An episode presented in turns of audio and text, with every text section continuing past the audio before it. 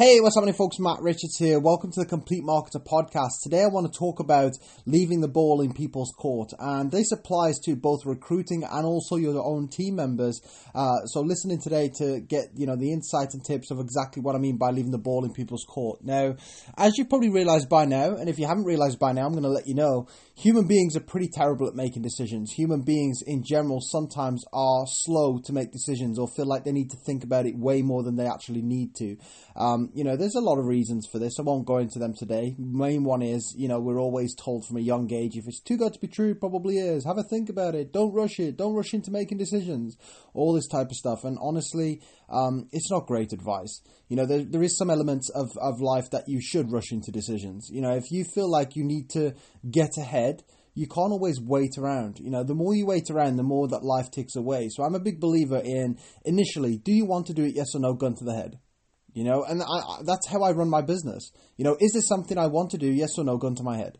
I don't need to think about the 25 different reasons why I do or don't. I just need to think, is this something I need to do right now? And that's how I do it because most of the time we already know what our answer is, but we sort of feel like we need to think about it just because somebody told us that we need to think about it. If you know what the answer is in your head, you do whatever is right for you. So, in that sense, when it comes to speaking to people, like I said, humans are terrible at making decisions. You only need to look at a couple on a weekend uh, trying to order a takeaway. What are we having this weekend? I don't know. What do you want? I don't know. What do you want? It's up to you. No, it's up to you. Okay, um, I'll have whatever you're having. Okay, cool. Let's have Chinese takeaway. No, I don't want Chinese takeaway. Pick something else. I thought you said you'd have whatever I'm having. I would, but I just don't fancy that. Okay, let's have pizza. I don't, I don't fancy pizza. You know, that this is like pretty much every UK couple. You know, uh, I'm not sure. Maybe you guys can let, let us know in the comments if this is you or this isn't you. But there's so many times when people just are very bad at making decisions. That's the point I'm trying to make. So when it comes to recruiting somebody and trying to bring somebody into your business, it gets to the point sometimes with people where they've had all the information, they know the prices. They keep saying they want to do it, but for some reason they don't join. They've had all the chats, they've had all the calls, they've, they've got everything they need, but they're still not making a choice. What do you do with somebody like that? Do you keep going back to them saying, Are you ready? Are you ready? How about now? How about now? Do you keep sending the same person information over and over again?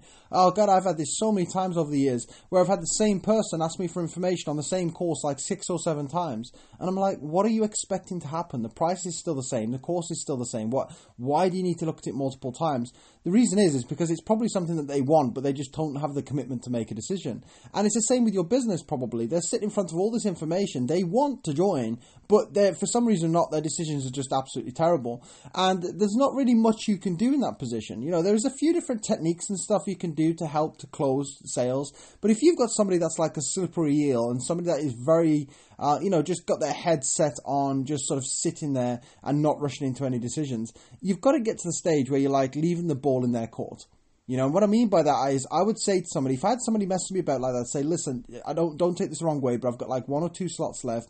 If you're not ready to make a decision like soonish, um, can I go and prioritize somebody else? Just simply because I want to move forward. There's some great people I want to work with. I want to do fantastic things, but as you can see, I'm kind of busy. I don't want to keep going back and forth with this. Can I leave it with you and you can let me know exactly what you want to do in the next couple of days?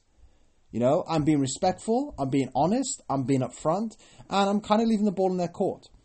And I can do the same thing with team members. If you've done like one to one phone calls, you've messaged them, you've contacted them, you've tagged them in the team page, and they're still not working, you know, but they say they do want to work, but they're not doing the action.